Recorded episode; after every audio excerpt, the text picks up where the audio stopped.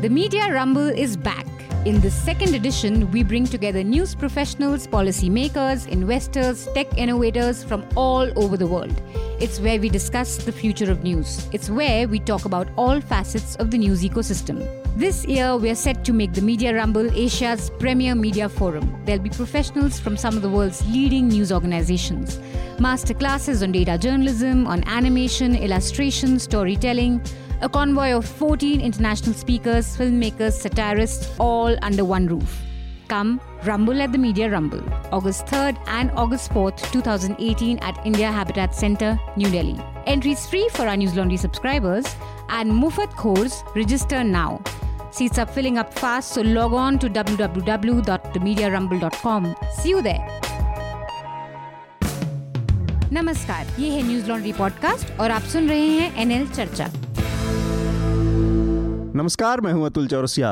एक बार फिर से हम लेकर आए हैं न्यूज़ लॉन्ड्री का Hindi podcast NL Charcha. Tagline इस बार कहना मैं भूल गया आपका खर्चा आपकी चर्चा। तो इस बार हमारे साथ तीन खास मेहमान हैं और उनसे आपका परिचय करा दूँ मैं पहले। इसके बाद हम फिर ससरी तौर पर एक बार आज के विषयों की भी चर्चा करेंगे और अपनी बात चर्चा को आगे बढ़ाएँगे। हमारे साथ राजकमल प्रकाशन समूह के एडिटोरियल डायरेक्टर हैं सत्यानंद निरुपम। स्वागत है आपका निरुपम। नमस्कार। और इसके अलावा न्यूज़ लॉन्ड्री के संवाददाता अमित भारद्वाज हैं हमारे साथ। स्वागत है अमित आपका। नमस्कार। और साथ में न्यूज़ लॉन्ड्री के एक और रिपोर्टर और संपादक रोहिन कुमार हैं। रोहिन आपका भी स्वागत है।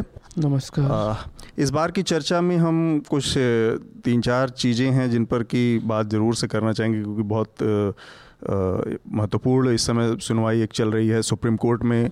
आर्टिकल 377 को लेकर। और शायद एक ऐसे मुकाम पर है इस सुनवाई की इसके बाद 377 शायद इतिहास की चीज़ हो जाए। हालाँकि अभी जजमेंट का इंतज़ार है सबको तो वो जब आएगा तो लोग उस पर ज़्यादा बात बात करेंगे, लेकिन उसके शुरुआती पहलुओं पर हम बात कर सकते हैं। साथ में एक बयान आया है, कांग्रेस के बड़े नेता हैं शशि थरूर का, जिन्होंने एक तिरुवनंतपुरम में अपने कांग्रेस के कार्यकर्ताओं के एक सम्मेलन में कहा कि अगर 2019 में भारतीय जनता पार्टी फिर से सरकार बनाती है तो भारत को वो हिंदू पाकिस्तान में बदल देगी। तो इसको लेकर भारतीय जनता पार्टी ने कड़ी प्रतिक्रिया जताई है और इस पर एक नया विवाद शुरू हुआ है। तो इस पर भी हम बात करेंगे। इसके अलावा एक और खबर चर्चा में रही। इसको लेकर काफ़ी चुटकुले बने, काफ़ी इसकी खिल्ली भी उड़ाई गई सोशल मीडिया पर। ये रिलायंस का एक इंस्टीट्यूट है, जो कि अभी बनने वाला है और मानव संसाधन मंत्रालय ने इसको इंस्टीट्यूट ऑफ़ एमिनेंस का दर्जा दिया है। हालाँकि ये अभी अस्तित्व में नहीं आया है। है। महाराष्ट्र के कारजात ज़िले में इसके लिए अभी रिलायंस समूह ने ज़मीन अक्वायर की है। ये इंस्टीट्यूट अभी बनना है। इंस्टीट्यूट ऑफ़ एमिनेंस के दायरे में बहुत गिने चुने पाँच छः इंस्टीट्यूट आते हैं, जिसमें आईआईटी दिल्ली है आईआईटी मुंबई है, और इसके अलावा Indian Institute of Sciences Bangalore है। तो इसको भी ऊपर हम चर्चा करेंगे। और साथ में एक मामला सामने आया है झारखंड के रामगढ़ इलाके से, जो कि हजारीबाग लोक, लोकसभा कंस्टिट्यूंसी में आता है। वहाँ पर सिविल एविएशन मंत्री हैं जो हमारे जयंत सिन्हा। उन्होंने रामगढ़ में पिछले साल जो काव विजिलेंटिज्म गो हत्या के नाम पर एक, वहाँ पे स्थानीय मुस्लिम दुकानदार की हत्या हुई थी और उसमें जिन 11 लोगों को आरोपी फास्ट ट्रैक कोर्ट ने दोषी करार दिया था, उनमें से आठ लोगों को उन्होंने माला पहनाई और उनका स्वागत किया और उनके साथ न्याय न हो पाने की बात कही है। साथ ही रांची से ही एक और ख़बर है। मिशनरीज़ ऑफ़ चैरिटीज़ जो कि मदर टेरेसा की संस्था है, वहाँ पर उससे जुड़े एक महिला जो कार्यकर्ता हैं, उन्होंने उनके ऊपर आरोप लगा है बच्चों के बिक्री का।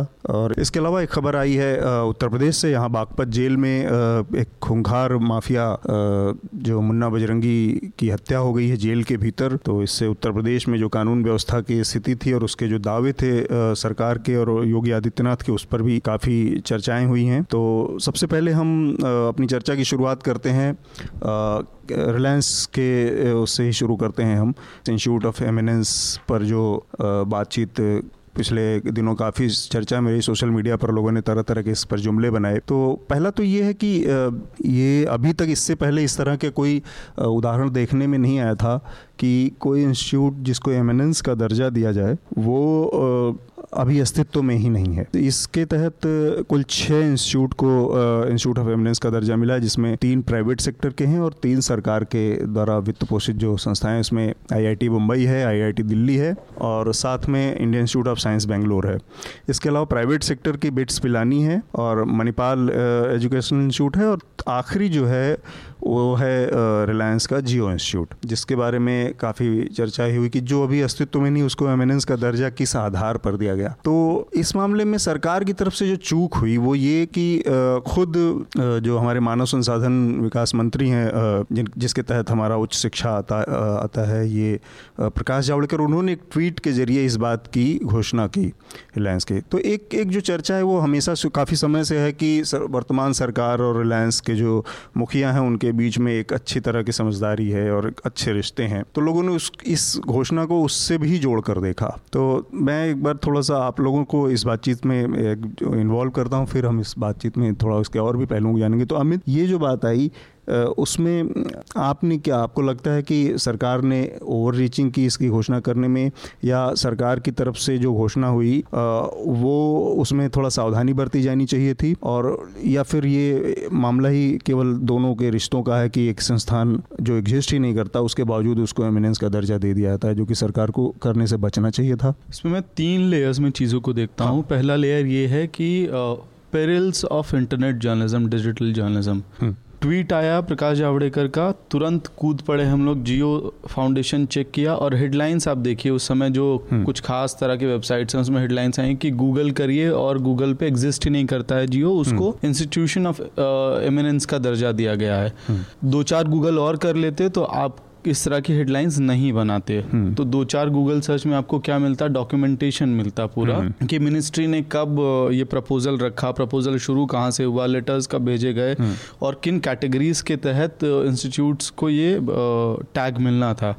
तो इसमें तीन कैटेगरीज है। ना पहला कैटेगरी है कि पब्लिक इंस्टीट्यूशंस को मिलना है। दूसरा है प्राइवेट इंस्टीट्यूशंस को मिलना है। तीसरा है ऐसे इंस्टीट्यूशन जो एग्जिस्ट नहीं करते हैं और उनके प्रपोजल्स के आधार पे मिलना है। तो ये ग्रीन कैटेगरी सरकार कहती है। ग्रीन फ़ील्ड जब प्रपोजल तैयार हुआ था तब ये शब्द था नहीं उसमें। मैं वही उस डॉक्यूमेंट में ढूंढ रहा था। ये में बाद में हो सकता है कि हमारे इसको मेरे ख्याल से ये जो हमारे जो हायर एजुकेशन उच्च शिक्षा सचिव हैं उनका नाम है आर सुब्रमण्यम। जी जी। उन्होंने इस ये इस टर्म को इस्तेमाल किया अपने प्रेस कॉन्फ्रेंस में जब काफ़ी खिंचाई होने लगी और इस पर बात आगे बढ़ गई तो उन्होंने अपनी प्रेस कॉन्फ्रेंस में इसका घोषणा इनफैक्ट जो रिलीज़ मिनिस्ट्री की जो रिलीज़ है उसमें भी जियो के लिए ग्रीनफील्ड कैटेगरी का नाम हाँ। इस्तेमाल किया गया है हम्म। लेकिन पहले जब प्रपोजल्स निकले थे उस वक्त हम्म। ये शब्द एग्जिस्ट नहीं करता था और बाकायदा दस पब्लिक यूनिवर्सिटीज़ और दस प्राइवेट इंस्टीट्यूशन या डीम्ड टू बी यूनिवर्सिटीज़ को ये टैग मिलना है हम्म।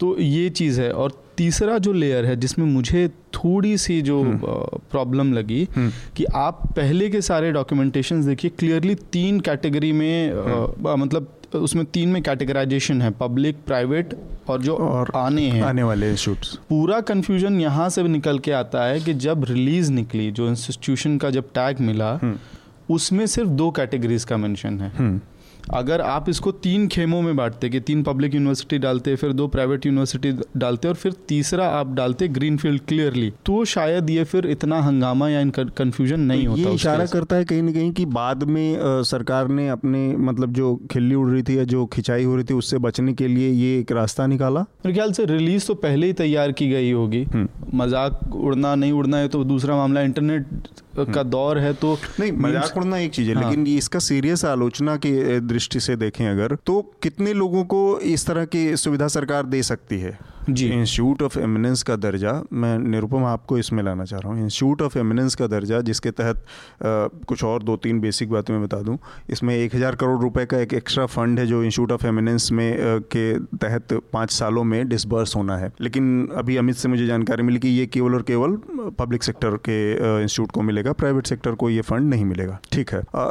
तो भी अगर ये जो दिया गया जिस तरीके से अनाउंसमेंट हुआ उसको लेकर मतलब ये सवाल खड़े हो सकते हैं कि नहीं कि रिलायंस अगर नहीं होता तो किसी और इंस्टीट्यूट को जो अभी अस्तित्व में नहीं है उसको ये दर्जा मिलना कितना आसान या कितना कठिन है। और दूसरा एक सवाल इसी से जुड़ा कि इसमें अगर दर्जा मिल भी गया है तो उससे फ़ायदा किस तरह के फ़ायदे किस तरह के होने वाले हैं देखिए एक बात तो ये है कि ये जो आ, सरकार की तरफ़ से इंस्टीट्यूट ऑफ़ डोमिनेंट एमिनेंस का हम्म। जो दर्जा दिया गया है इसको मैं इंस्टीट्यूट ऑफ़ डोमिनेंस का मामला समझता हूँ हम्म। कि आप कुछ को सरकारी तौर पे डोमिनेंट घोषित कर रहे हैं हम्म। और उसमें कितने कितनी संस्थाएँ जो सरकार की हैं हम्म। उनमें से आप तीन को चुना आपने। हाँ। बाकी को एक्सक्लूड रखा। हम्म। जैसे उदाहरण के तौर पर स्किल्ड इंडिया की बात होती है।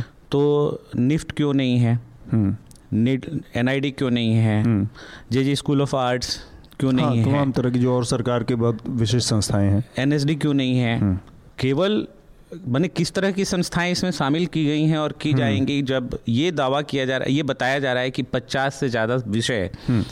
जियो के यूनिवर्सिटी में जो खुलेगा भविष्य में उसमें हम्म। पढ़ाए जाएँगे बताए जाएँगे हम्म। तो यहाँ तो स्पेसिफिक स्किल या टैलेंट या सब्जेक्ट को लेकर के बहुत सारे संस्थान हमारे यहाँ पहले से हैं आईआईटी रुड़की और खड़गपुर ये सब जो पहले से एमिनेंट हाँ। इंस्टीट्यूट रहे हैं वो इसमें नहीं है तो जिसे पब्लिक मानती रही है जिसे स्टूडेंट मानते रहे हैं जिसे पूरा समाज मानता रहा है वो लिस्ट में नहीं है। और पिलानी और ये सारे जो आ गए मणिपाल इसमें आ गए। हम्म। तो तीन दो और एक का ये जो कॉम्बो पैक बनाया गया है हम्म। वो थोड़ा मुझे संदेहास्पद हम्म। नियत उतनी साफ़ नहीं लगती। एक बात दूसरी बात यह है कि हम लोग अपने स्कूली दिनों में एफिलिएटेड कॉलेज के बहुत सारे किस्से सुनते थे। एक उपन्यास भी है राग दरबारी जो उसी हाँ। पर सारा चलता है। एक इंटर कॉलेज के इर्द गिर्द हाँ ये एफिलिएशन कैसे मिलता था ये हम सब लोग जानते हैं ये जियो वाला मामला जो है हम्म। उसी तरह का हो गया है एफिलिएशन का दर्जा मिलने जैसा कि संस्था बनने से पहले तो ये एफिलिएशन मिलने के हम्म। लिए ज़मीन दिखा दी दो कमरे दिखा दिए हम्म। और एफिलिएशन ले लिया हम्म। और उसके बाद वो कॉलेज जो है कागजों पे चलता था और वो कहीं से फॉर्म भरवा के कहीं एग्ज़ाम दिलवाया जा रहा है और फ़ीस उसकी हम्म। कुछ की कुछ ली जा रही है ठीक ये जियो वाला मामला कहीं वैसा ही तो नहीं होने जा रहा है इस पर भी इस तरह से भी सोचने की ज़रूरत है। एक और चीज़ जो सामने आई ये मतलब जो हम्म। छोटे लेवल पर जो धोखाधड़ी हो रही थी उसको बड़े लेवल पर करने की एक दुकान जैसे खुल रही है। इसमें एक और चीज़ आई जैसे पढ़ रहा था दिलीप मंडल का एक लेख तो उन्होंने जो इसकी गाइडलाइंस है इंस्टीट्यूट ऑफ़ फेमिनेंस के उसकी गाइडलाइंस के आधार पर एक चीज़ बताई जो कि मुझे लगा कि थोड़ा सा सीरियस मसला है। जो रिजर्वेशन से जुड़े जो इश्यूज़ हैं हम्म। उनकी मतलब रिजर्वेशन क्योंकि वो तो कॉन्स्टिट्यूशनली आपके उसमें पारित एक लाइबिलिटी है। हम्म। किसी भी इंस्टीट्यूट में आपको वो उसके मानकों का पालन करना लेकिन इंस्टीट्यूट ऑफ़ एमिनेंस को रिजर्वेशन हम्म। के उन पॉलिसीज़ से अलग रखा गया है। तो ये तो कहीं आ, ये दिलीप सोशल मीडिया पर ही मैंने देखा कि कहीं पर अभी वैकेंसी निकली है जिसमें जनरल की सीट है और एस सी की सीट है ओबीसी की सीट नील है। हम्म, तो ये ये जो चीज़ है रोहिन आपने इसको दे, देखा? क्योंकि ये केवल एक ही जगह से आई है तो मैं इस चीज़ को अभी बहुत ज़्यादा भरोसे से नहीं समझ पाया था। हम्म। लेकिन दिलीप मंडल चूँकि बहुत इस मामले में सिद्धस्त हैं और इन चीज़ों में और उनकी जानकारी पर थोड़ा संशय करना ठीक नहीं हुआ तो इसलिए मैं उनकी बात को मान के आगे इस पर हम अपनी बात को बढ़ाएँगे। जेएनयू की सीनियर प्रोफेसर हैं आयसा किदवई हाँ। उन्होंने मतलब एक पब्लिक गैदरिंग में कल ही रात को ये बोला कि ये इंस्टीट्यूट ऑफ़ एमिनेंस नहीं इमिनेंस है इमिनेंस मतलब कि आपके माथे पर मालिक का हाथ है हम्म।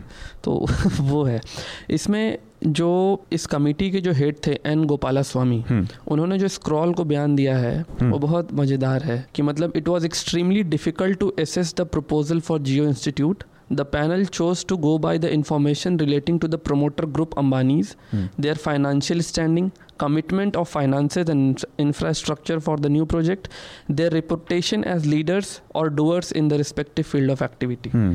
मतलब कि इनके अंदर संभावना है और सरकार को लगता है कि ये अचीव कर सकते हैं तो उस संभावना के आधार पे इनको ये दे दिया गया। हम्म। उसके बाद एक कल शाम से खबर आ रही है वेदांता ग्रुप को एक्सटेंड किया जा रहा है एक महीने का वक्त दिया जाएगा वो अपना प्रपोजल सबमिट करें और उस, उसको फिर इसमें एमिनेंस कैटेगरी तो में इसमें कैटेगरी में दिखाया जा सके इसमें भी कंपटीशन था। देश में हालाँकि इसमें ये है कि जो जो हायर एजुकेशन सेक्रेटरी का बयान था उसमें ये था कि ग्यारह तो टोटल ग्यारह लोगों ने दावा किया था। जिसमें से जियो को चुना गया। तो इसका मतलब है कि इसमें कंपटीशन तो था पहले से। सवाल जो उठाए जा सकते हैं, वो ही उठाए जा सकते हैं, या जिस पर जो लोग लोग अटकलबाजियाँ कर रहे थे कि वो रिलायंस को ही मिला।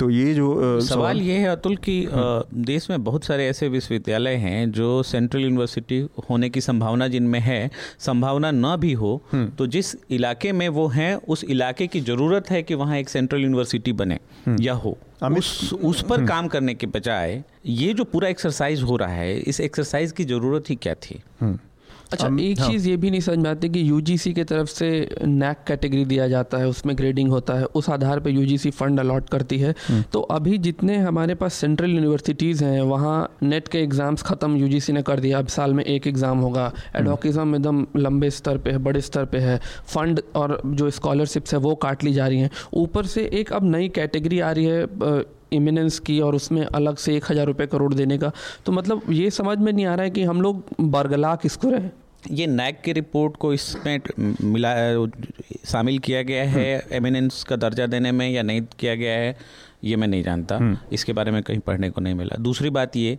कि ग्राउंड रियलिटी चेक करने के लिए कोई टीम गई थी हम्म। ये कहीं पर कोई सूचना नहीं है हम्म। सब कुछ अगर जैसा कि आज के इकोनॉमिक टाइम्स में था कि 10 से 15 मिनट के प्रेजेंटेशन और 10 मिनट के इंटरव्यू के बाद वाइवा हो गया वाइवा के बाद ये हुआ है।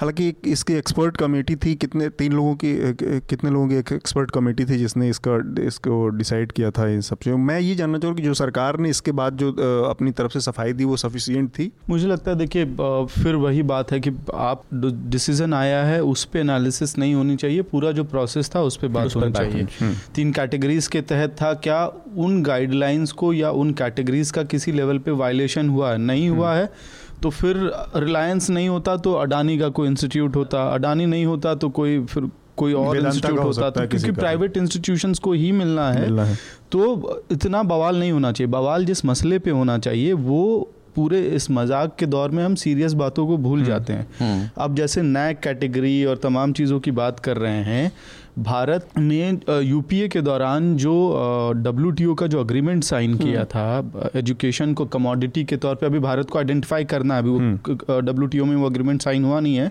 लेकिन उस उसमें जो क्लॉज है कि लेवल प्लेइंग फ़ील्ड बनाएँगे आप ग्राउंड बनाएँगे सारे इंस्टीट्यूशंस के लिए। मज़ेदार बात क्या है कि 10 प्राइवेट और 10 पब्लिक यूनिवर्सिटीज़ को आप एक कैटेगराइजेशन में ला रहे हैं ताकि आप इंटरनेशनल लेवल का इंस्टीट्यूशन क्रिएट कर पाए हम्म। अभी आपने एक कैटेगरी तैयार कर दी उसमें ये डिस्टिंक्शन रखा है कि हज़ार करोड़ रुपया सिर्फ़ पब्लिक यूनिवर्सिटीज़ को जाना है कल को परफॉर्मेंस बेस्ड भी हो सकता है ये जो कि सरकार की लार्जर हम्म। पॉलिसी जो कह रही है फिर फॉरेन यूनिवर्सिटीज़ को भी इसी में इंक्लूड किया हाँ। जा सकता है हम्म। और इसमें जो सबसे बड़ा जो सबसे बड़ी पॉइंट है जिसको हम लोग मिस कर रहे हैं कि इन इंस्टीट्यूशंस के पास अपना सिलेबस तैयार करना हाँ, अपना एडमिशन। का क्राइटेरिया तैयार करना ऑटोनॉमी का जो इशू है ऑटोनॉमी इसमें जो ब्रांडिंग जो है institutions of eminence 25 percent faculty foreign होगी 20 परसेंट मिनिमम जो स्टूडेंट्स होंगे फॉरेन हम्म। के होंगे फ़ी स्ट्रक्चर अपना तैयार करेंगे तो एक इंस्टीट्यूशन जो आया नहीं है या फॉर दैट मैटर मणिपाल या पिलानी भी हम्म। है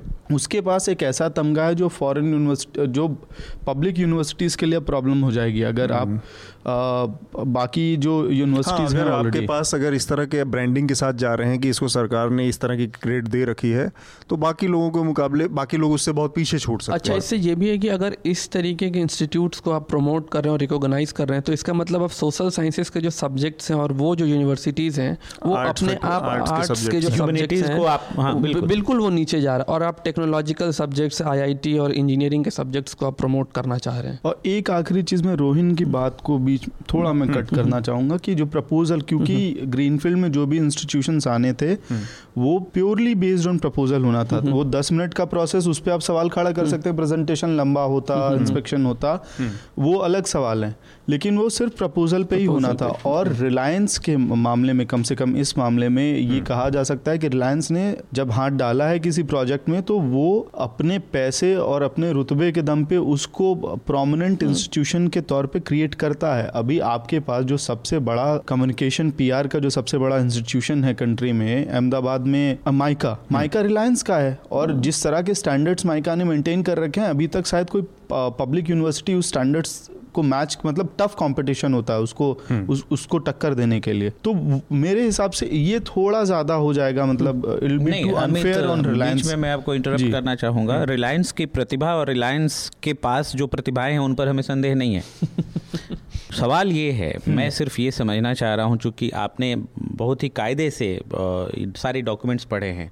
और कुछ नई चीज़ें मुझे भी जानने को मिली और तो उसका मैं लाभ लेना चाहूँगा और श्रोताओं को भी इसका लाभ मिलेगा हम्म। कि ये जो पूरी एक्सरसाइज हुई है और इसके ज़रिए जो ये छह संस्थाएँ सामने आई हैं एमिनेंस और इसमें जैसे अब ये एक नया जो एक क्लब खड़ा तैयार हो रहा है इसका हिंदुस्तान की जो बाकी जो शिक्षण संस्थाएँ हैं उन पर हम्म। क्या असर पड़ेगा? और जो जैसा कि आपने ही कहा कि वो अपना सिलेबस खुद तय करेंगी वो अपने नियम खुद तय करेंगी सब कुछ ये करेंगी। तो ऑलरेडी हमारे यहाँ बहुत सारी ऐसी संस्थाएँ हैं जो ऐसा कर रही हैं। स्कूली लेवल पर अगर हम देखें हम उच्च शिक्षा में ना जाएँ स्कूली लेवल पर देखें तो कई तरह के सिलेबस हमारे देश में बच्चे पढ़ रहे हैं। मतलब सीबीएसई e के अंदर भी बहुत सारे ऐसे स्कूल हैं जो एनसीईआरटी की हाँ, किताबें नहीं पढ़ाते हैं हाँ, वो अलग अलग प्रकाशनों की किताबें पढ़ाते हैं और हम्म। अलग अलग उनके पास ज्ञान जा रहा है हाँ सरस्वती शिशु मंदिर का अपना सिलेबस है और डीपीएस का अपना है और बहुत सारे हम्म, मतलब हम्म। उसमें किसी एक का नाम लेने का कोई मतलब नहीं है इसमें भी क्या ऐसा होगा कि आइडियोलॉजी से लोडेड जो नॉलेज है हम्म। वो विश्वविद्यालय के ज़रिए या संस्थाओं के ज़रिए जाएँगे एक दूसरा कि क्या इससे जो हमारे जो देश के नौजवान हैं, उनके अंदर किसी तरह का कॉम्प्लेक्स और नहीं बढ़ेगा? रोज़गार के अवसर पर इसका क्या असर पड़ेगा? इस पर भी कुछ बातचीत मुझे लगता है कि एक तो ये है कि जो हायर एजुकेशन का मसला ये यहाँ पर है अब ये तो देखने वाली बात होगी कि सिलेबस क्योंकि ऑटोनॉमी तो है ऑटोनॉमी हम्म। तो दी गई है सिलेबस से लेके फ़ीस से लेके एडमिशन से लेके तमाम चीज़ों में इवन रिजर्वेशन जैसी चीज़ों में सब में ऑटोनॉमी दी गई है तो रिजर्वेशन वाले में एक मतलब अभी हाँ. कुछ क्लियर नहीं है सिर्फ़ एक क्लॉज कहता है कि मेरिट बेस्ड एडमिशन होंगे हम्म। अब वो मेरिट बेस्ड जैसे अगर कैटेगोरिकली होता ना कि it is bound to follow the parliament's the binding of 90 1999 the parliament passed for the OBC या फिर जो एस टी एस सी का लॉज है सिक्सटी मतलब आफ्टर नाइनटीन फिफ्टी किसके लिए? पब्लिक के लिए प्राइवेट के लिए आप कह रहे हैं? नहीं नहीं सबके लिए। एक, एक प्राइवेट में, तो में अभी वैसे भी नहीं है रिजर्वेशन प्राइवेट इंस्टीट्यूशंस में। नहीं नहीं वो नहीं है लेकिन इंस्टीट्यूट ऑफ़ एमिनेंस में के उसमें क्लॉज में ये पब्लिक को भी जो के लिए भी यही क्लॉज हो गए है ना अब? तो अभी तो आईआईटी और आईएम जो दो जो तीन सरकारी सेक्टर के या प्राइवेट सेक्टर के उनको भी इससे अभी इस इस क्लॉज के ज़रिए ये बड़ा एम्बिगुअस सा है। ये अभी एम्बिगुअस है मतलब too early to merit based मामला है ना ये ये आप इसको हाँ। कैसे भी एक्सप्लेन कर सकते हैं? इसमें इतने ग्रे एरिया है कि आप उसमें अपने हिसाब से मतलब अब ऑटोनॉमी का मसला यही है। रिजर्वेशन को खत्म करने का सबसे सभ्य तरीका ये नहीं बोल सकते कि रिजर्वेशन खत्म नहीं इसमें लेकिन थोड़ा टेक्निकल इशू भी है कि अब जो आईआईटीज जो बने हैं एक पर्टिकुलर लॉ के तहत बने हैं तो उसमें उसके जो सब सब क्लॉजेज होंगे हम्म। उसको वायलेट कर सकती है कि नहीं कर सकती है सरकारी ये समस्या ये है इसमें समस्या ये है कि आपके देश में आठ है आई आई टी दस आई आई टी बारह आई टी जितने भी हम्म। हैं उसमें दो I I T autonomy eminence के तहत जो ये आई हैं ये अपने हिसाब से करेंगी बाकी जगहों पे रिजर्वेशन और बाकी जो पॉलिसी है उसको फॉलो किया जाएगा तो ये अपने आप में कई तरह के डिस्टर्बेंस पैदा करने की इसमें पोटेंशियल है है ना दूसरा ये कि इसके अलावा आपका सवाल मैं मिस कर गया मेरा ये कहना था कि इसका बाकी के शिक्षा संस्थानों पर हम्म।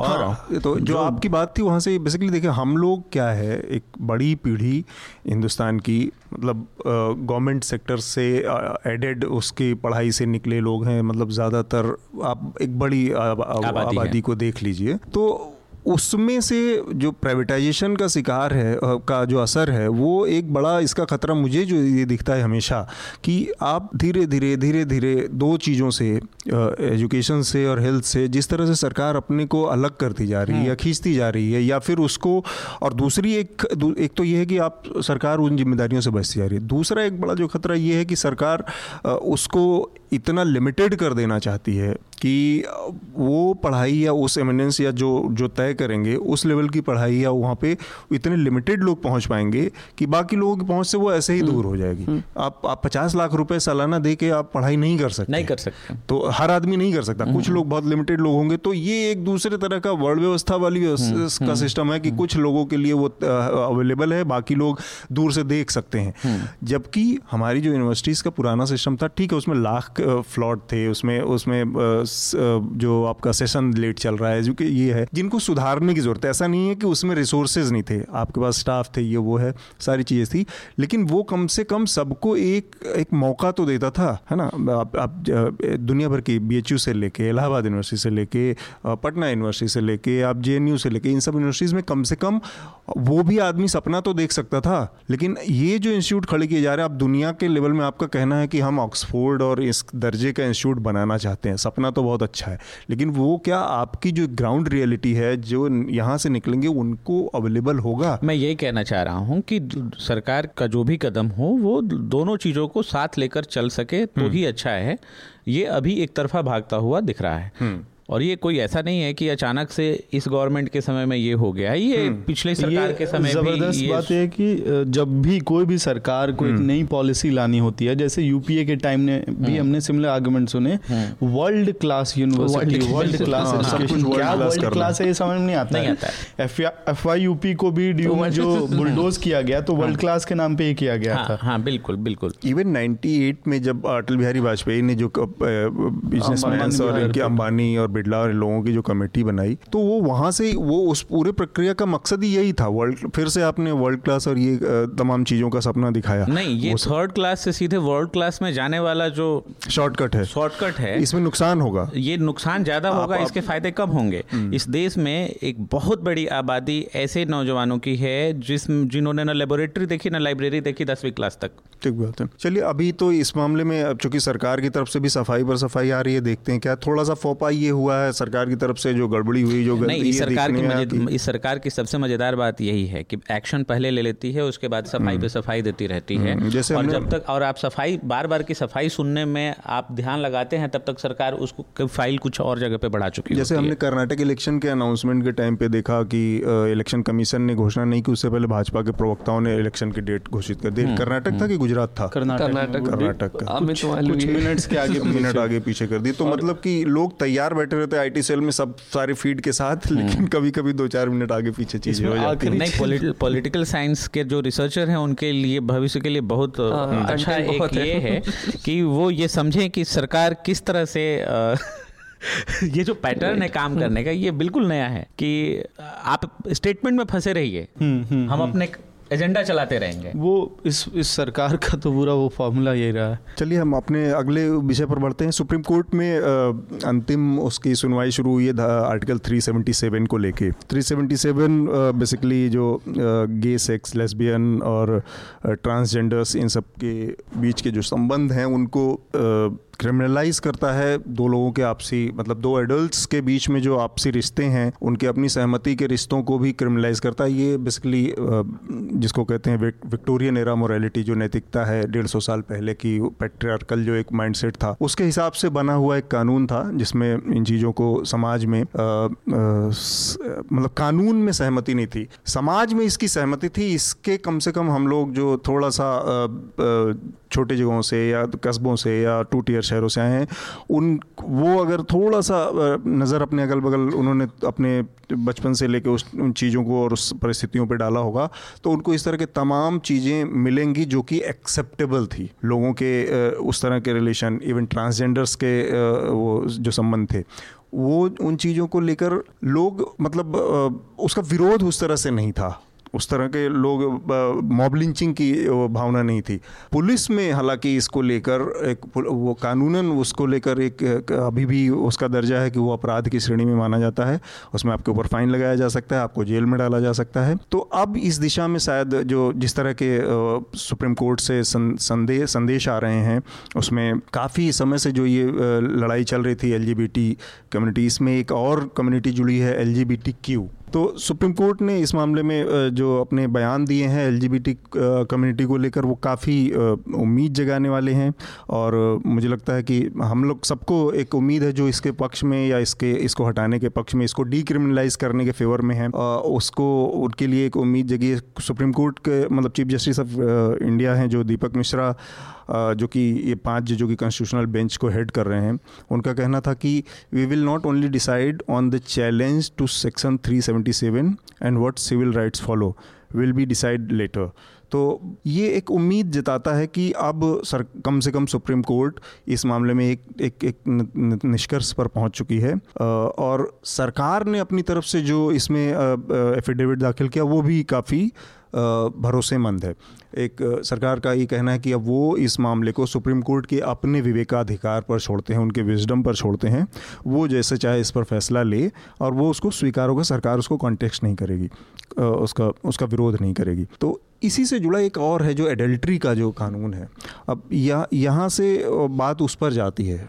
क्योंकि 377 के बाद वो है 497 वो बहुत इंपॉर्टेंट कानून है। वो मतलब उस कानून को अगर थोड़ा सा फाइनलिटी में देखेंगे, अगर उसके उसके बारीकियों में जाएँगे तो वो कानून पूरी तरह से एक पेट्रियार्कल उसकी बात करता है। बेसिकली उसमें जो प्रावधान है, वो एक मर्द को, एक पुरुष को दूसरे पुरुष के खिलाफ शिकायत पुलिस में करने का अधिकार सिर्फ़ देता है, जो कि अगर आपकी पत्नी के साथ उस पुरुष के संबंध हो। तो शादीशुदा पुरुष ही दूसरे शादी, पुरुष के बारे में शिकायत कर सकता है।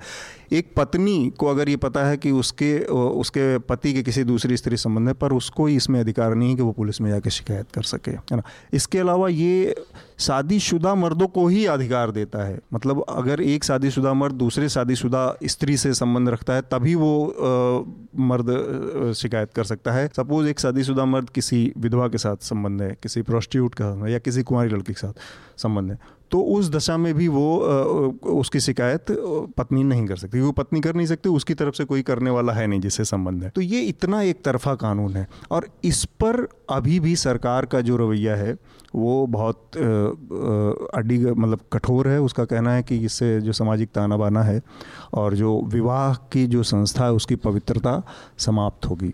तो मैं जानना चाह रहा था कि मतलब ये अब इसके बाद आगे की राह क्या होगी अगर 377 पे कुछ होता है? और क्या नई चीज़ें निकल के आ रही हैं 377 के बाद? तो आ, सरकार का मतलब मेरे ख्याल से ये भी है कि आप 377 तो हटा दीजिए जो अननेचुरल सेक्स का हम्म। कानून है हम्म। कि उसमें मतलब बेसिकली अननेचुरल भी कैटेगराइज किया जैसे दलील थी वकील की mouth is for eating and anus is for excretion तो this can not be use as organs for sex for sex तो इस पू, उस पूरे मसले को लेके है कि हम्म। भाई अननेचुरल सेक्स का मामला है। अब उसमें जेंडर के अंडरस्टैंडिंग को लेके एक बड़ी डिबेट इस जजमेंट के बाद शुरू होनी है। दूसरा मुझे क्या लगता है कि उसमें सरकार ने लेकिन ये भी कहा है कि भाई शादी अगर, अगर शायद मैं गलत हूँ तो कोई रेक्टिफाई कर सकता है कि इसको मैरिज को लेके एक्ट्स नहीं बनाए जाए या उस उस उस पे आगे नहीं बढ़ा जाए। हियरिंग में बोला कि इस अभी एम्बिट अभी क्या है कि अभी इसका बेसिक जो एम्बिट दायरा है ये है कि इसको डिक्रिमिनलाइज करना है। हम्म। आप बेडरूम में किसी के झाक के कौन किसके साथ रह रहा है हम्म। उसके आधार पर उसको उठा के जेल में हाँ। तो इसके आधार पर इसको जेल में नहीं डालना है। शादी जैसी चीज़ें अभी थोड़ा सा शायद सुप्रीम कोर्ट के अभी के जैसे कि चीफ जस्टिस ने जो बयान दिया है जो कि जो हियरिंग के दौरान कहा है। तो उसमें अभी ये चीज़ों को मान्यता शायद अभी थोड़ा समय लगेगा। तो वो एक अलग तरह की फिर डिबेट शायद एटलीस्ट वो रास्ता तैयार होगा कि पहले डीक्रिमिनलाइज हुआ फिर अगले फ़ेज़ में हम उसको कितना एक्सेप्ट करते हैं एज अ सोसाइटी सोसाइटी और तीसरा फ़ेज़ है फिर शादियों की तरफ़ बढ़ना कि भाई लीगलाइज करें नहीं करें मतलब अब जब आपने डीक्रिमिनलाइज कर दिया है तो ऑब्वियसली आपको इन चीज़ों को भी मान्यता देनी पड़ेगी हम्म। ऐसी शादियों को भी हम्म। तो वो है और इस पर्टिकुलर लॉ का मैं अभी लिंक हम्म। नहीं ढूंढ पा रहा हूँ कई साल पहले एक क्योंकि दूसरा वाला जो जो दूसरा एक्स्ट्रा मैरिटल अफेयर वाला जो कानून है 497 एडल्ट्री का जो है एडल्ट्री का जो का, कानून है हम्म। उसमें आप उसके बेसिक में जाइए उस कानून के हम्म। और सरकार के जो स्टेटमेंट्स हैं उसमें जो एक कॉमन अंडरस्टैंडिंग है उसको हम्म। देखिए कि क्योंकि महिला एक कमोडिटी है इसलिए एडल्ट्री का कानून इस तरह से काम करता है कि जो पोजीशन है एक हाँ, आदमी की। हस्बैंड की पोजीशन है उसकी बीवी तो कोई और आके वायलेट नहीं कर सकता है उसको सेक्सुअली नंबर एक। तो इसलिए इससे सामाजिक इस कानून को हटाने से सरकार को लगता है कि हमारा सामाजिक ताना बाना टूटेगा। और ठीक यही स्टैंड रहता है मैरिटल रेप पे। मैरिटल। रेप पे भी अगर। उसको आइडेंटिफाई कर लिया तो फैमिली एज एन इंस्टीट्यूशन कमज़ोर हो जाएगा एज एफ़। सरकार को लगता है कि हमारे जो परिवार हैं, वो रेप के आधार पे ही टिके हुए हैं तो ये कुल मिला के कि महिलाओं को एज अ कमोडिटी देखना और इस इस कानून का जो थ्री सेवन सेवन है, उसका लिंक मुझे वही मैं जो बोल रहा था कि याद नहीं है, एक महिला शायद हनीमून पे गई थी और वापस जब वो आई तो उन्होंने या उनके वकीलों ने उनको ये समझाया कि ये एक तरीका है three seven seven to file a case against her husband क्योंकि उस महिला का दावा था कि भाई मैं वहाँ पे फोर्स यूज़ हुआ उसके साथ हनीमून में और रेप हुआ हम्म। तो अब रेप की तो धारा इस्तेमाल हो नहीं सकती थी हम्म। इसलिए शायद किसी ने समझाया हो तो तीन सौ सतहत्तर के तहत एफ़ दर्ज करा दिया था महिला ने अपने हस्बैंड के अननेचुरल सेक्स का अननेचुरल सेक्स का हम्म। तो वही है कि मतलब एक कानून का मिस यूज़ मिस यूज़ और अलग अलग तरह से होता रहता है पर ये जो डेढ़ सौ साल पहले का है जैसे जो एडल्ट्री का कानून है ये वो तो आज की तारीख में इसकी उपयोगिता को अगर हम पर हम बात करें और उसके अलावा दूसरा ये कि एक मज़ेदार बात ये है अतुल हाँ। कि ये डेढ़ सौ साल पुराना जो कानून है हम्म। ये पिछले दस एक साल में जिस तरह से अचानक बड़े डर की तरह से हमारे सामने आया है हम्म। ठीक उसी तरह से पहले ये डर की तरह से हमारे सामने नहीं था हम्म। ये एक ट्रेंड की तरफ़ हमारा ध्यान खींचता है जिसे हमें समझने की ज़रूरत है हम्म। कि हमारी जो सोसाइटी है वो इतनी डिस्टर्ब इतने सारे लेवल पे होती जा रही है कि वो कानून पर बहुत ज़्यादा निर्भर हो रही है लीगल सिस्टम पे जाके वो निर्भर कर रही है जो आपस में चीज़ों को समझने सुलझाने या व्यवहारिक तौर पर हम्म। उसको चला लेने की जो हम्म। एक समझ थी वो ख़त्म होती जा रही है हम्म। जैसे आपने कहा कि जो पुरुष और पुरुष के बीच का संबंध है या स्त्री और स्त्री के बीच का जो संबंध था उसको लेकर एक लगभग मौन स्वीकार्यता हाँ। हम लोग अपने गाँव में देखते रहे हैं ऐसा कुछ नहीं रहा है कि उसको लेकर के कोई हाँ। बड़ा ठीक उसी लेवल पर कि उसको गाली के तौर पे भी इस्तेमाल किया जाता हाँ। रहा है लेकिन वो ऐसा नहीं था वो कि स्वीकार्य भी नहीं है। हम्म, हम्म। समाज में अगर कोई है नहीं था तो वो आउटकास्ट नहीं किया जाता था हम्म। उसको कोई समाज बाहर नहीं किया जाता था। लेकिन अब ये कानून का मामला बन गया। पर एक चीज़ इसमें है अनुपम जहाँ पे मुझे लग रहा है कि थोड़ा सा इसको समझने की ज़रूरत है कि कानून अपने आप में स्पष्ट होना चाहिए। तो उस लिए इन चीज़ों को अगर लोग कहीं कन्फ्यूज़न खड़ा हो रहा है या आज के हिसाब से वो कानून चीज़ों को सम, आ, के साथ तालमेल नहीं बिठा पा रहे तो उनमें समझौता उनमें सुधार करके ऐसी धाराओं हाँ, को खत्म किया जाना उसमें सुधार करके उसको आधुनिक जो समाज है आधुनिक जो परंपराएँ हैं उसके हिसाब से डेढ़ सौ साल पहले जैसे डेढ़ सौ साल पहले जैसे समाज था उसके हिसाब से वो कानून बना। हाँ। अभी का जो समाज है उसके हिसाब हम्म। से कानून बनना चाहिए। तो लोगों की निर्भरता हो ना हो मतलब एक तरफ़ एक, तर, एक तरफ़ तो हमारे समाज में ये आ गया हम आए दिन देख रहे हैं और इस तरह की वीडियो आ रहे हैं फ़ोटो आ रहे हैं और हम अपने आसपास घटते हुए देख रहे हैं हम्म। कि जो पंडित जी घर में बैठ के घंटी बजा के अगरबत्ती दिखा के हवन करा के पूजा कराते थे वो मोबाइल पे करा रहे हैं हम्म। तो इतना कुछ बदल गया हमारी धार्म हमारी धार्मिक मान्यता इतनी बदल गई हम्म। लेकिन जब कानूनी मान्यता के स्तर पर हम आते हैं तो संसद कहती है कि संसद कहती है कि कोर्ट देख ले कोर्ट कहता है कि संसद देख ले हम्म। तो ये जो एक दूसरे को से बचने की कोशिश है ना हम्म। ठीक बात। देखिए समय के साथ समय से नज़र न मिला पाने की भी एक प्रॉब्लम है और पॉलिटिक्स का इसमें बड़ा रोल होता है।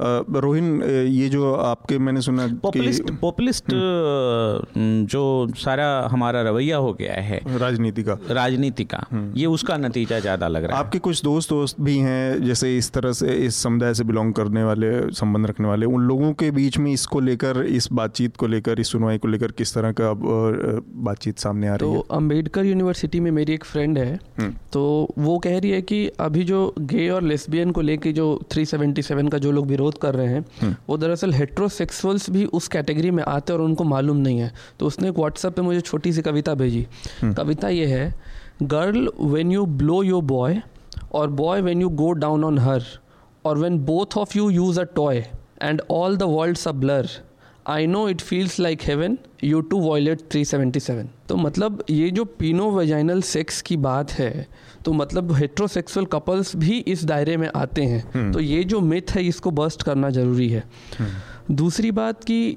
जो हम लोग ये बात कर रहे हैं अननेचुरल सेक्स की हम्म। तो ये किसी की डिग्निटी की बात है ये किसी की लाइफ की बात है मतलब मैं एक एग्ज़ाम्पल दे रहा हूँ कि वो दोनों लड़कियाँ साथ रहती हैं और आज उसकी उम्र फोर्टी है हम्म। चालीस साल हम लोग से बहुत सीनियर हो गई अब लेकिन वो अपने घर से पिछले बीस साल से आ जा नहीं पा रही हैं क्योंकि उनकी माँ को मालूम है कि ये मतलब लेस्बियन है। हम्म। और वो उस तरीके से आउटकास्ट अपने आप को फील हम्म। करती है। उसकी जो पार्टनर है उसके बर्थडे में वो नहीं जा सकती और वो रोती है। और उसको हर समय मतलब वो पढ़ी लिखी है उसके बाद भी लगता है कि हमको एक डिग्निफाइड लाइफ नहीं मिल पा रहा है। तो यहाँ ये ये मेरा मेरे जो इस बातचीत की शुरुआत में एक चिंता मैं, थी। मैं दो साल पहले एक ऐसे पिता से मिला। हम्म। जिनकी इकलौती लड़की हम्म। कमर के नीचे का जो हिस्सा है वो काम नहीं करता पैरालाइज है पैरालाइज्ड है वो जन्म के समय उस बच्चे को बच्ची को ऑक्सीजन नहीं मिला कुछ देर के लिए हाँ। जिसका नतीजा हुआ कि उसका आधा शरीर जो है वो बेकार हो गया हम्म। तो उसका सारा जो काम होता है वो बिस्तर पे होता है और वो लड़की दिमाग से बहुत ही ब्रिलियंट है लिखती पढ़ती है और हम्म। काफ़ी मतलब टैलेंटेड बच्ची है, है वो फॉरेन में कहीं पर वो बाकायदा वो अपना रिसर्च कर रही है। उसकी जो आया है जो उसको देखभाल कर रही है हम्म। उसकी आया उस लड़की को अलग तरह से अट्रैक्ट की और बायोलॉजिकल जो उसकी नीड है दोनों के बीच दोनों के बीच बना। तो ये अब तो... उनको एक डर है कि ये 377 जो है हम्म। उनके बच्ची के साथ क्या करेगा। ठीक बात है नहीं मैं इसी पर अच्छा, जो एडल्ट्री को लेके सर हम लोग बात कर रहे थे हम्म। और जो अमित भी बोल रहे थे उसमें ये देखिए कि अभी एक जो फ़िल्म आई है संजू हम्म। उसमें इस चीज़ को बहुत तरीके से पोर्ट्रे किया है कि संजय दत्त वोमेनाइजर था लेकिन वो हीरो था ठीक है? हम्म। मतलब वो 308 लड़कियों के वो हम्म। बिस्तर में लेके गया है। तो फेसबुक पे जो लड़कियाँ लिख रही थी और बहुत सही लिख रही थी कि अगर ये कोई फीमेल कैरेक्टर होती तो और वो इस चीज़ को हाँ, हाँ तो उसको आप किस नज़रिए से देख रहे होते एडल्ट्री समाज की? सारी बात वही जाती है कि ये कानून बन गया लेकिन समाज जैसे उनकी जिस जिस फ्रेंड की उन्होंने बात की वो अपने हम्म। घर नहीं जा पाती। या आपने जिसकी बात की उनकी बता समाज एक कानून बन जाने के बाद भी सोसाइटी के लेवल पे उस तरह का क्या दिमाग चेंज हो जाए जाएगा ये हो कि ये सब कुछ वहाँ हो रहा है जहाँ तमाम मंदिर और तमाम किताबें इस बात की साक्षी हम्म। देती हैं कि हमारे समाज में ये हम्म। बहुत लंबे समय से बहुत पुराने समय से हैं हम्म। और जितने लेवल पर आज हम लोग बात कर रहे हैं उससे ज़्यादा स्तर पर है बिल्कुल अमित आपका इस पर कोई और टिप्पणी। नहीं तो हम अपने अगले विषय पर बढ़ते हैं। रामगढ़ लिंचिंग वाले मामले पर मेरे ख्याल से बात करना उचित रहेगा। जयंत सिन्हा हैं पूर्व वित्त मंत्री यशवंत सिन्हा के बेटे हैं मौजूदा सरकार में सिविल एविएशन मिनिस्टर हैं।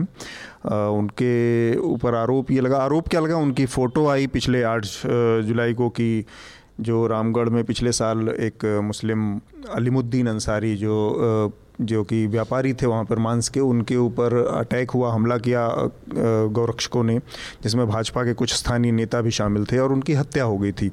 इसके बाद फास्ट ट्रैक कोर्ट ने उसमें से 11 लोगों को आजीवन कारावास की सज़ा सुनाई और बाद में उस पर हाईकोर्ट, रांची की हाईकोर्ट ने स्टे ऑर्डर लगा के इन लोगों को बेल दे दिया और फिर जयंत सिन्हा उन बच्चों, उन लोगों के साथ जो आरोपी हैं, जो दोषी हैं, अभी अगर फास्ट ट्रैक कोर्ट की माने तो वो दोषी करार दिए जा चुके हैं। उनके साथ फ़ोटो खिंचवाई उनको मीठा मीठा मिठाई खिलाई। वो दोषी वो कॉन्विक्ट अभी भी हैं। हाईकोर्ट हाँ, ने सिर्फ़ उनका सेंटेंस जो है सेट असाइड किया है। हाँ।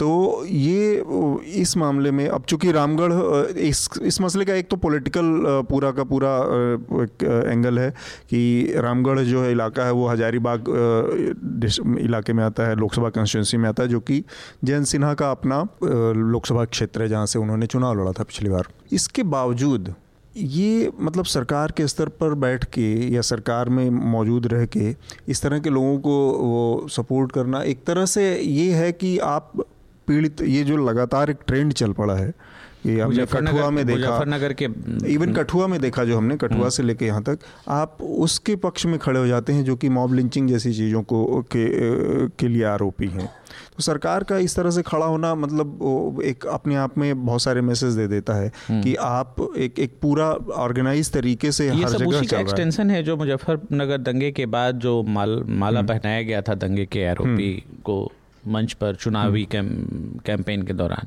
तो उसी का एक्सटेंशन है। तो ये माना जाए क्योंकि वही लोग सत्या में आए। अखलाक वाले में तिरंगा अखलाक में तिरंगा में लाया गया। तो ये माना जाए कि ये उसमें तो अखला अखलाक वाले में भी तो दादरी वाले में तो हाँ। अभी ये आया कि एनटीपीसी में उनको नौकरी हाँ, दिलाने की कोशिश विधायक कर रहे हम्म। हैं। और जो विधवा हैं जिनके एक आरोपी जो मर जेल में जिसकी मृत्यु हो गई उसकी विधवा को नौकरी प्राइमरी स्कूल में दिलाने की कोशिश कर रहे हम्म। हैं। आठ लाख रुपए दिलवाएँगे सरकार से। पाँच लाख सरकार देगी तीन लाख स्थानीय स्तर पर वसूला जाएगा। वो हम्म। वसूला किस तरह से जाएगा पता नहीं। तो जयंत सिन्हा की जो पॉलिटिक्स है उसमें उसके लिहाज से आपको क्या लगता है उनकी ये क्या मजबूरी रही होगी? एक प्रधानमंत्री जो हैं वो हार्वर्ड और हार्वर्ड के नाम पे एक, एक वो टर्म टर्मिनोलॉजी दे के और उसका मज़ाक उड़ाते हैं। और उसी हार्वर्ड के निकले जयंत सिन्हा हैं। असली तो, मज़ाक हार्वर्ड का ये है। हाँ तो ये प्रधानमंत्री को अपने लोगों अपने हार्वर्ड वालों से भी चिंता है या केवल अपोजिट के हार्वर्ड वालों से ही परेशानी है? मुझे लगता है कि जयंत सिन्हा की खुद की इनसिक्योरिटीज़ का मसला है ये।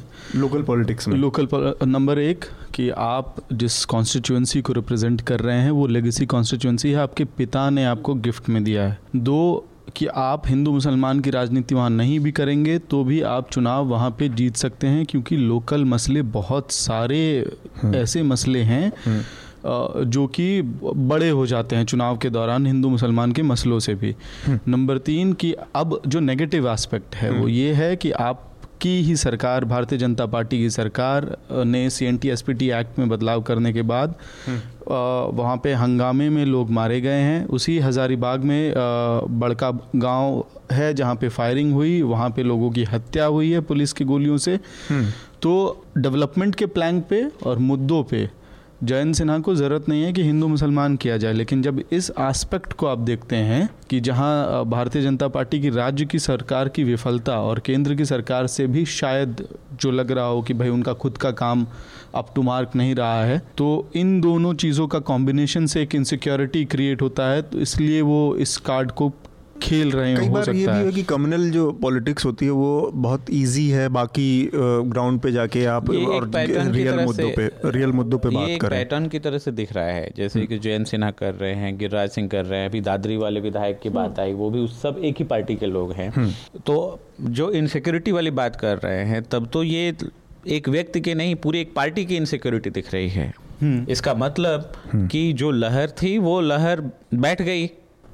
और अब वो फिर से जो है वो मोबिलाइजेशन किसी और लेवल पे जा रहा है हम्म। नहीं ये एक पैटर्न तो है लहर और ये सारी चीज़ें तो हमें नहीं पता कि वो तो खैर चुनाव के नतीजों पर अटकलबाजी करना नहीं ये सिर्फ़ कयास है हाँ कयास है लेकिन फिर भी ये है कि जो पैटर्न मतलब है वो ये है कहीं ना कहीं सुरक्षा बोध वाली बात जो इन्होंने हाँ। कही वो तो है और नहीं बीजेपी की लॉन्ग टर्म आप पूरी पॉलिटिक्स देखेंगे तो वो उसमें इस तरह की चीज़ों को असुरक्षा को बढ़ावा देना हम्म। मतलब जो इस्लाम और उसके खिलाफ या सोशल जो वो उस हम्म। वो तो उनकी पॉलिसी का हिस्सा रहा है। हम्म। मेरा मुझे जो चिंता ये है कि ये उस उस स्कूल ऑफ़ थॉट से मतलब नहीं आए उसको वैधता प्रदान की जा रही है उसको हाँ, जयंत जयंत सिन्हा जैसे लोग उस स्कूल ऑफ़ थॉट से नहीं आए हैं। Jayant Sinha modern I I T N एक आदमी पेंसिल्वेनिया हम्म। यूनिवर्सिटी से पढ़ा हुआ ये वो। वो भी जब आरएसएस और ये और विश्व हिंदू परिषद इसके प्लैंक पे आ, मतलब टो डाउन कर जाते हैं तब दूसरे तरह की चिंताएँ पैदा होती हैं। वो ये कहते एक चीज़ तो हमें समझ में आती है कि जो आप आपने बात कही कि एक पूरी सरकार पूरी जो पार्टी है उसके उसमें एक कॉमन ट्रेंड है ऐसे लोगों को बढ़ाना या इस पॉलिटिक्स को आगे बढ़ाना। केवल ये जयंत सिन्हा का मसला नहीं है। लेकिन इन लोगों को जिनसे आप उम्मीद कर सकते थे कि ये थोड़े सेन बात करेंगे या ये थोड़े रैशनल होंगे उसमें उसमें एक चीज़ जो इनके पिता की अपनी पॉलिटिक्स रही उसकी भी एक वजह रही है क्योंकि पिता ने जिस तरह का एंटी स्टैंड लिया हुआ है उसकी वजह से भी इनको अपनी क्रेडेंशियल्स को प्रूव करने की ज़रूरत पड़ती है हो सकता है ज़्यादा लॉयल दिखाने की कोशिश हम्म। रहती हो एक आखिरी चीज़ में मतलब रोहिन आयो से पहले हम्म।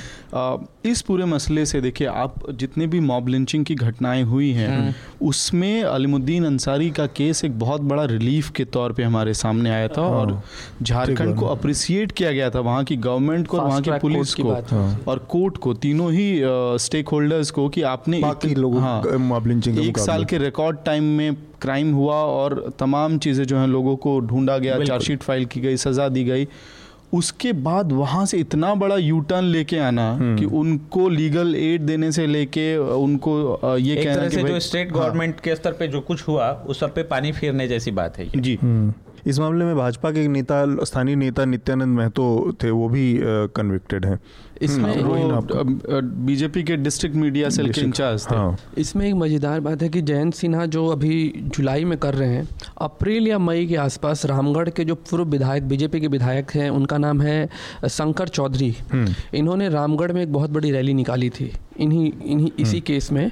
और मतलब लोगों में ये था और लोगों की बहुत ज़बरदस्त भीड़ थी। मतलब रामगढ़ के अंदर माहौल ये है कि लोगों को लग रहा है कि ये जो लड़के हैं इनको गलत तरीके से फंसाया गया है।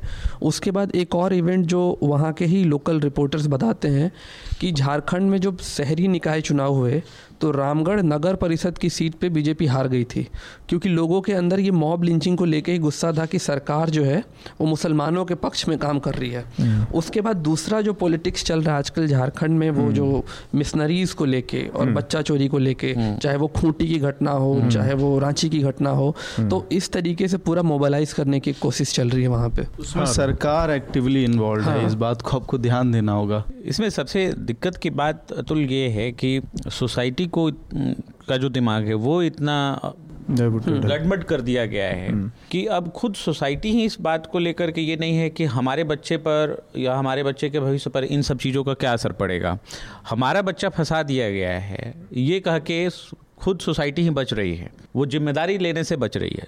और जब समाज ज़िम्मेदारी लेने से बचने लगे हम्म। तो फिर कानून के भरोसे देश नहीं चल सकता। पर एक अगर इसमें डेविल्स एडवोकेट ले किया जाए इसमें कि इस आरोप में क्या सच्चाई हो सकती है? क्योंकि हमने कठुआ वाले मामले में भी देखा यहाँ पे भी देख रहे हैं। जयंत सिन्हा का बहुत कैटेगोरिकल बयान आया कि उनका साफ़ साफ़ मानना है कि इस मामले में न्याय नहीं मिला है लोगों को ज़बरदस्ती फंसाया गया है। गिरिराज सिंह बिरू के यही कह रहे हैं। हाँ। तो ये क्या संभव है? खासकर कठुआ वाले मामले में हमने देखा ये पूरा नैरेटिव बनाया गया। लेकिन क्या झारखंड जैसी जगह पे संभव है? हर हर जगह सरकार इन्हीं की थी तो फिर फंसाया कैसे गया? नहीं वही मैं समझना चाह रहा था कि ये क्योंकि अमित आपसे और रोहिन आपसे भी कि ये जो आरोप है बार बार सामने उभर के आता है इस तरह के मामलों में कि लोगों को ज़बरदस्ती फंसाया गया जो भी आरोपी हैं आरोपी हैं या कन्विक्टेड हैं वो वो किस हद तक कितना उसमें कितनी सच्चाई हो सकती है? क्योंकि पुलिस की कार्यप्रणाली से भी हम लोग वाकिफ़ हैं। पुलिस इस तरह की करती के काम दाम उल्टे सीधे करती है चीज़ लेकिन पुलिस किस कॉन्टेक्स्ट में करती है? किस स्थिति में करती है? जब सरकार आपकी नहीं हो या आप सबसे कमज़ोर दर्ज हो इस स्थिति में जो ये आरोप है जयंत सिन्हा के उस पर भरोसा किया जा सकता है? मतलब इसमें बहुत उनके तरफ़ से भी सोचे तो ये उनका पर्सनल मानना हो सकता है। लेकिन पर्सनल मानना और आप क्योंकि आप एक क्रेडिबल पोस्ट पे हैं आप एक ऐसी authority constitutional post constitutional post पे फैसले का इंतज़ार करना ठीक है तो आप उसको गार्लैंड कर रहे हैं। उसके बाद आपने क्लैरिफिकेशन में ये भी बोल रहे हैं कि मामला सब जुडिस है। तो मैंने ड्यू प्रोसेस के सम्मान में माला पहना ड्यू प्रोसेस के सम्मान में माला पहनाया है। अगर हम लोग देखिए कि लोग ड्यू प्रोसेस के सम्मान में माला मतलब ये समझ में नहीं आई बात ड्यू प्रोसेस के सम्मान में अगर करना था तो उनके लिए जेल में खाना लेकर जाना था कुछ वहाँ हाँ। उनके लिए फल लेके जाना था। ये मतलब माला पहनाने वाली जयंत सिन्हा कह रहे हैं मतलब बनाने की बात अफजल गुरु को लेके भी लोग क्वेश्चन करते हैं कि उसको गलत तरीके से फांसी दे दी गई जो आज वो कर रहे हैं। तो वो लोगों का पर्सनल मानना है। लेकिन अल्टीमेटली जो कोर्ट बोलती है तो हमारे स्ट्रक्चर में ये है कि जो न्यायपालिका बोल रही है हमको उसका रिस्पेक्ट करना है। ठीक बात। ये ध्यान हाँ। दीजिए कि वो जेल में बिरयानी खिलाने के नाम हाँ, पर ये भी ये भी वोट मांगा गया था। हाँ। हाँ, अच्छा ये देखिए कि साहब को तब बिरयानी खिलाई जा रही थी। हाँ। पूर्ण बहुमत की सरकार है झारखंड में। केंद्र में भाजपा की सरकार है। आ, कोर्ट ने एक डेडलाइन सेट की कि जिसके तहत पूरी जाँच होनी थी। पुलिस भी झारखंड भाजपा शासित प्रदेश है हम्म। तो उन्हीं के अंडर है। जो अक्यूज है वो भी भाजपा ही है। हम्म। है ना? तो पूरा सिस्टम मैकेनिज्म आपके पास था। उसके बाद भी पुलिस ने एक पुलिस का क्लेम था सुशील कुमार शुक्ला थे उसमें सॉरी प्रोसिक्यूटर थे। उन्होंने बताया था कि करीबन 19 विटनेस हम्म। और एक सीडी प्रोड्यूस की गई थी।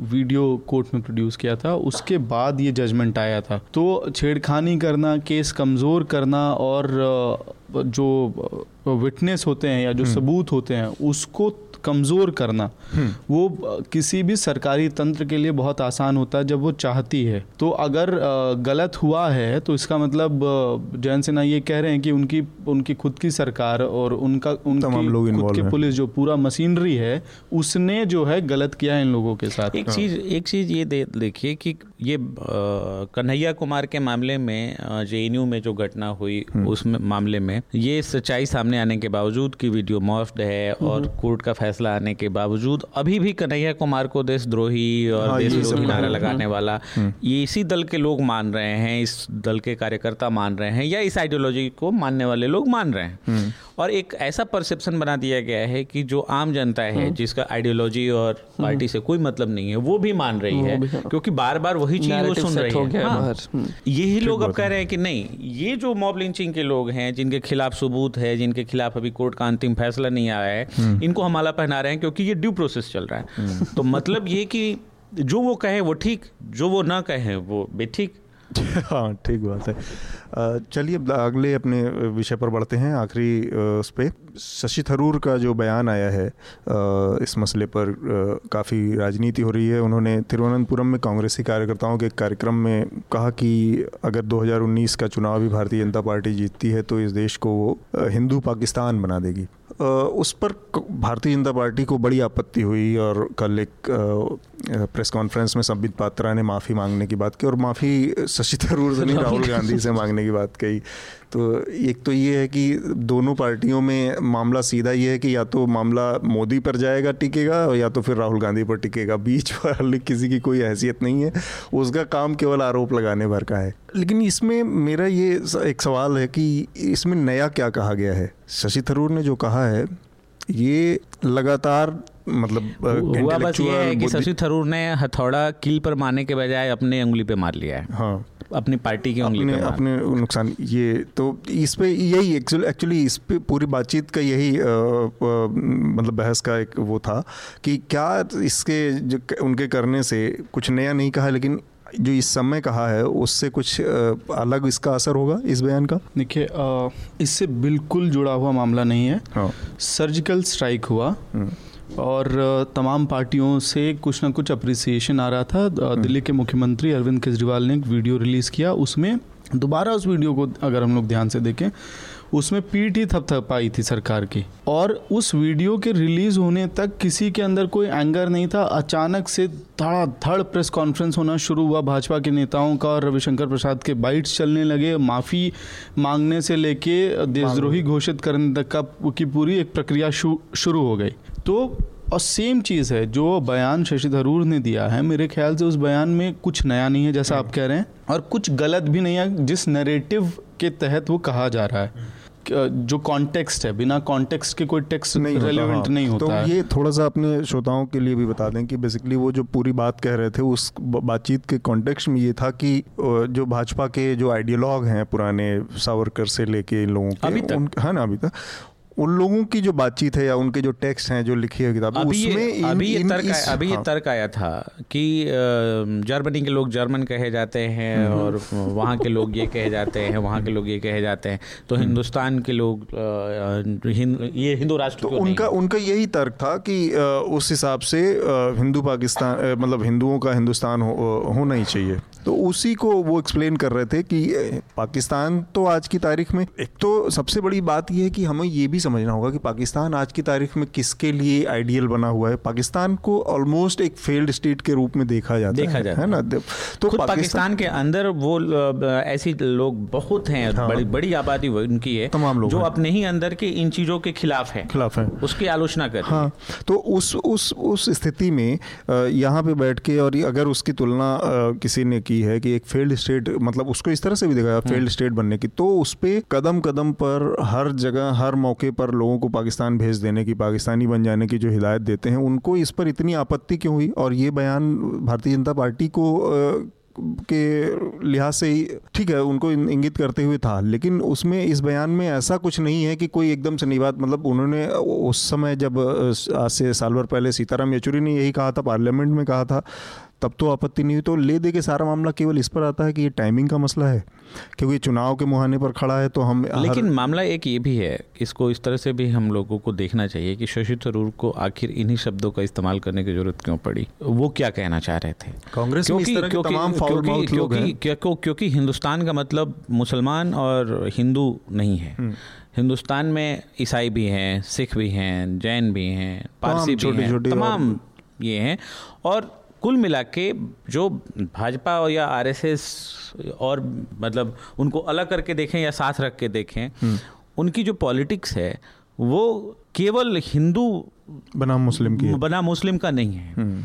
उनका हिंदू में भी वो सनातनी हिंदू से उनका कोई वास्ता नहीं है वो हिंदू धर्म को भी वो एक ख़ास तरह के एक बहुत ही ख़ास तरह के हम्म। नज़रिए से देखते हैं वो एक इलीट हिंदूवादी नज़रिए से पूरे हिंदू धर्म को देखते हैं हम्म। जिसमें हिंदू होने का मतलब है कि आप एक खास तरह की धोती पहने खास तरह का कुर्ता पहने खास तरह की थाली में खाएँ खास तरह से उठें बैठें जिसका कि इस देश के बड़ी आबादी से कोई सरोकार नहीं है हम्म। न उस पहरावे से न उड़ावे से न खान पान से। तो एक और चीज़ है इसमें मतलब तो शशि थरूर खुद जो है उस बहस को गलत डायरेक्शन में लेके गए हम्म। हैं इसको भी मानना पड़ेगा। समय के लिहाज से मतलब टाइमिंग के लिहाज से देखा जाए तो ये गड़बड़ है इसलिए क्योंकि आ, हमने पहले भी भाजपा के लोग ये कहते हैं या आरएसएस के लोग ये कहते हैं और उन्होंने भी इसको दोहराया है तो हाँ। तो इसलिए हम शशि थरूर को नहीं ये कर सकते। आप उस चीज़ को अंडरलाइन करके आप क्या साबित करना चाह रहे हैं? नहीं उसमें शशि थरूर के बयान का जो के बयान का जो है वो तो कांग्रेस पार्टी जो है अपना झेलेगी। लेकिन ये है मेरा, मुझे जो चीज़ समझ में आ रही है देख कर कि मणिशंकर अय्यर का मसला हुआ, मणिशंकर अय्यर से पहले दिग्विजय सिंह का मतलब कांग्रेस में से तमाम लोग हैं जिन्होंने समय समय पर बहुत नुकसान पहुँचाया है। इसके बाद भी सबसे एक बहुत आर्टिकुलेटेड बहुत सधी हुई आवाज़ मानी जाती है शशि थरूर की। उनके इस बयान से मतलब 2019 के चुनाव से पहले कायदे से देखा जाए तो उसमें शशि थरूर ने ऐसा कोई आपत्तिजनक बात नहीं कही है। लेकिन पॉलिटिकली अगर आप इसको हर चीज़ चूँकि आज, आज एक राजनीतिक रंग देने का चलन है तो उसका नुकसान कांग्रेस पार्टी को हो सकता है। तो ऐसे में कांग्रेस पार्टी ने इमीडिएटली उससे किनार दरकिनार अपने को किनारे भी कर लिया। सुरजेवाला का बयान आया कि उनका अपना विचार है कितने लोगों को बयान से अलग करेंगे? पार्टी में फिर बचेगा कौन? जो हम्म। हालत हो रखी है। हम्म। भाजपा प्रेस से बात करते समय भी जनता से बात करती है। हम्म। कांग्रेस जनता से बात करते समय भी वो प्रेस से बात करने के अंदाज में बात करती है। कम्युनिकेशन हम्म। का ये एक बहुत बड़ा फ़र्क हम्म। है दोनों के बीच में।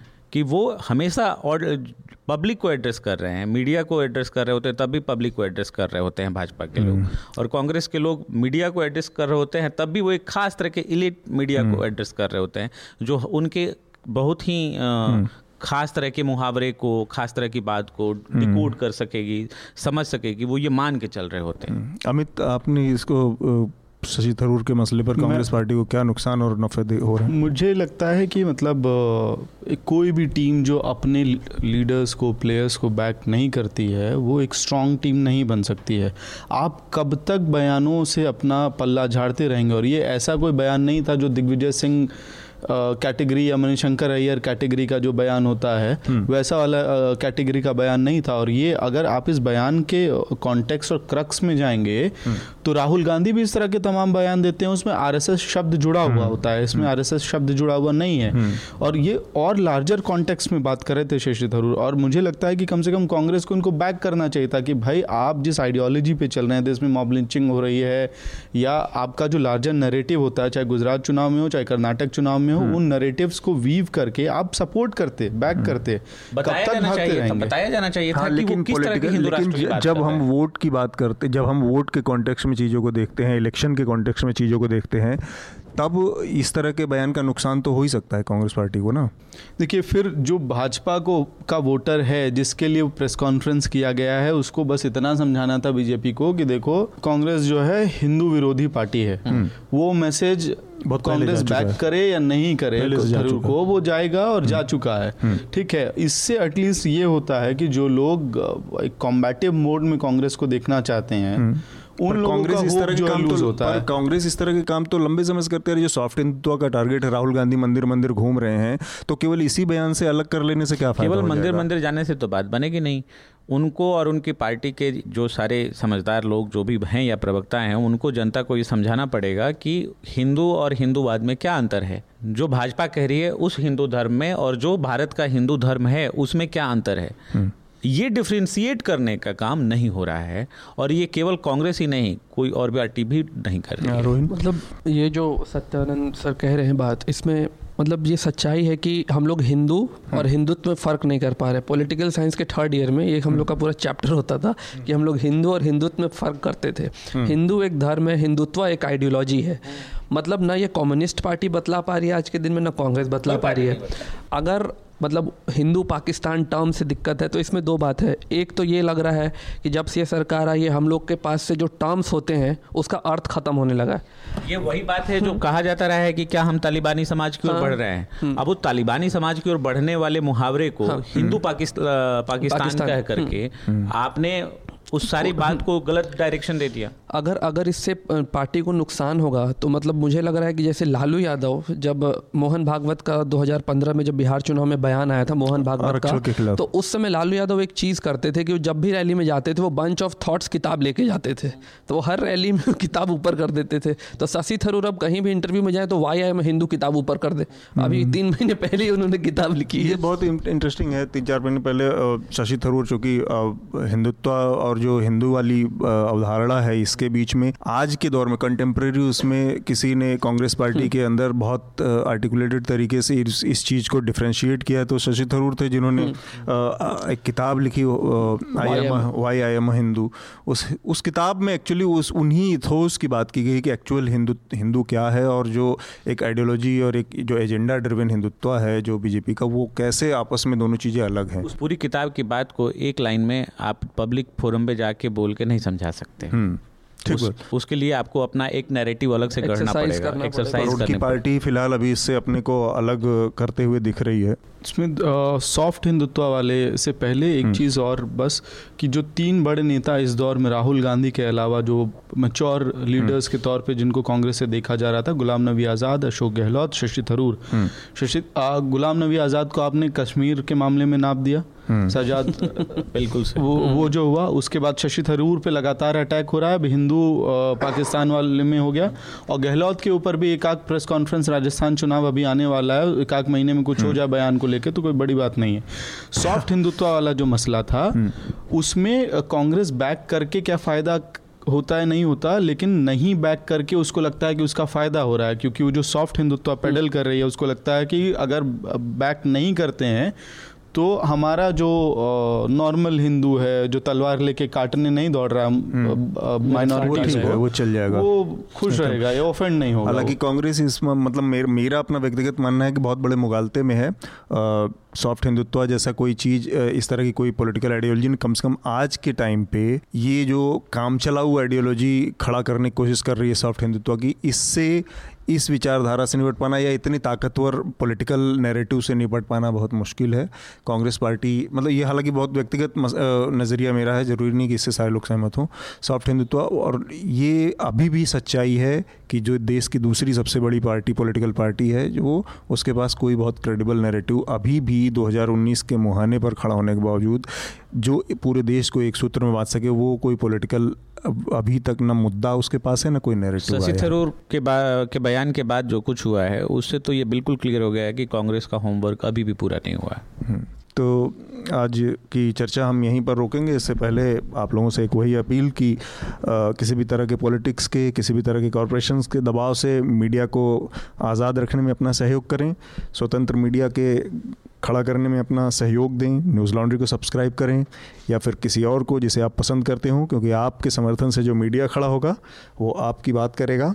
आप सभी लोगों का शुक्रिया करूँ। इससे पहले जल्दी से एक रिकमेंडेशन का जो राउंड होता है हमारा, वो कंप्लीट कर लेते हैं। अमित, आपका इस हफ़्ते क्या होगा रिकमेंडेशन पिछले हफ़्ते जो मैंने किताब ख़त्म की थी सबा नकवी की किताब shades of saffron from Vajpayee to Modi ये हम्म। मेरा रिकमेंडेशन है। सत्यन निरुपम आपका क्या ये मॉब लिंचिंग करने वाले जो नौजवान हैं ये अचानक से हमारे समाज में कहाँ से आ गए हैं? हम्म। क्या ये अचानक से आ गए हैं? अगर आप हम्म। इसको समझना चाहते हैं तो अमरकांत की कहानी हत्यारे पढ़िए कि रूट्स इसके रूट्स कहाँ हैं? हत्यारे। हत्यारे। अमरकांत की प्रतिनिधि कहानियाँ किताब में ये कहानी मिल जाएगी अच्छा रोहिन आपका हम क्या लोग है पाकिस्तान को लेके बात करें थे उस मुहावरे को लेके तो मैं कमलेश्वर की उपन्यास कितने पाकिस्तान रिकमेंड करूँगा हम्म। और दूसरा ये जब हम लोग 377 की बात कर रहे थे तो दो तीन साल पहले हम्म। निवेदिता मेनन की किताब आई थी सींग लाइक अ फेमिनिस्ट उसमें एडल्ट्री को भी बहुत अच्छे तरीके से डील किया गया है 377 को भी और एलजीबीटीक्यू राइट्स पे भी बहुत अच्छे से डिस्क्राइब किया गया है हम्म। ठीक है। इस हफ़्ते का मेरा रिकमेंडेशन है, आज इंडियन एक्सप्रेस में क्रिस्टोफ जयपरलो का एक आर्टिकल है ऑपेड है। बेसिकली वो जो शरिया कानून और उसके आड़ में, पूरे देश में लागू करने की बात हो रही है और उसके जो काउंटर नैरेटिव जो बीजेपी की तरफ़ से आ रहे हैं, उसमें जो, उसके जो छिपे खतरे हैं और वो अल्टीमेटली आपको सिविल कॉमन सिविल कोड और उन तमाम बहसों को ले आते हैं इसके केंद्र में। उसकी बात करता है तो उस पर वो मेरा इस हफ़्ते का रिकमेंडेशन होगा। इसके साथ ही हम आज की चर्चा को यहीं रोकेंगे। आप सब लोगों का बहुत बहुत धन्यवाद। थैंक यू धन्यवाद। न्यूज़ लॉन्ड्री के सभी पॉडकास्ट ट्विटर आई और दूसरे पॉडकास्ट प्लेटफॉर्म पे उपलब्ध हैं। खबरों को विज्ञापन के दबाव से आज़ाद रखें। न्यूज़ लॉन्ड्री को सब्सक्राइब करें।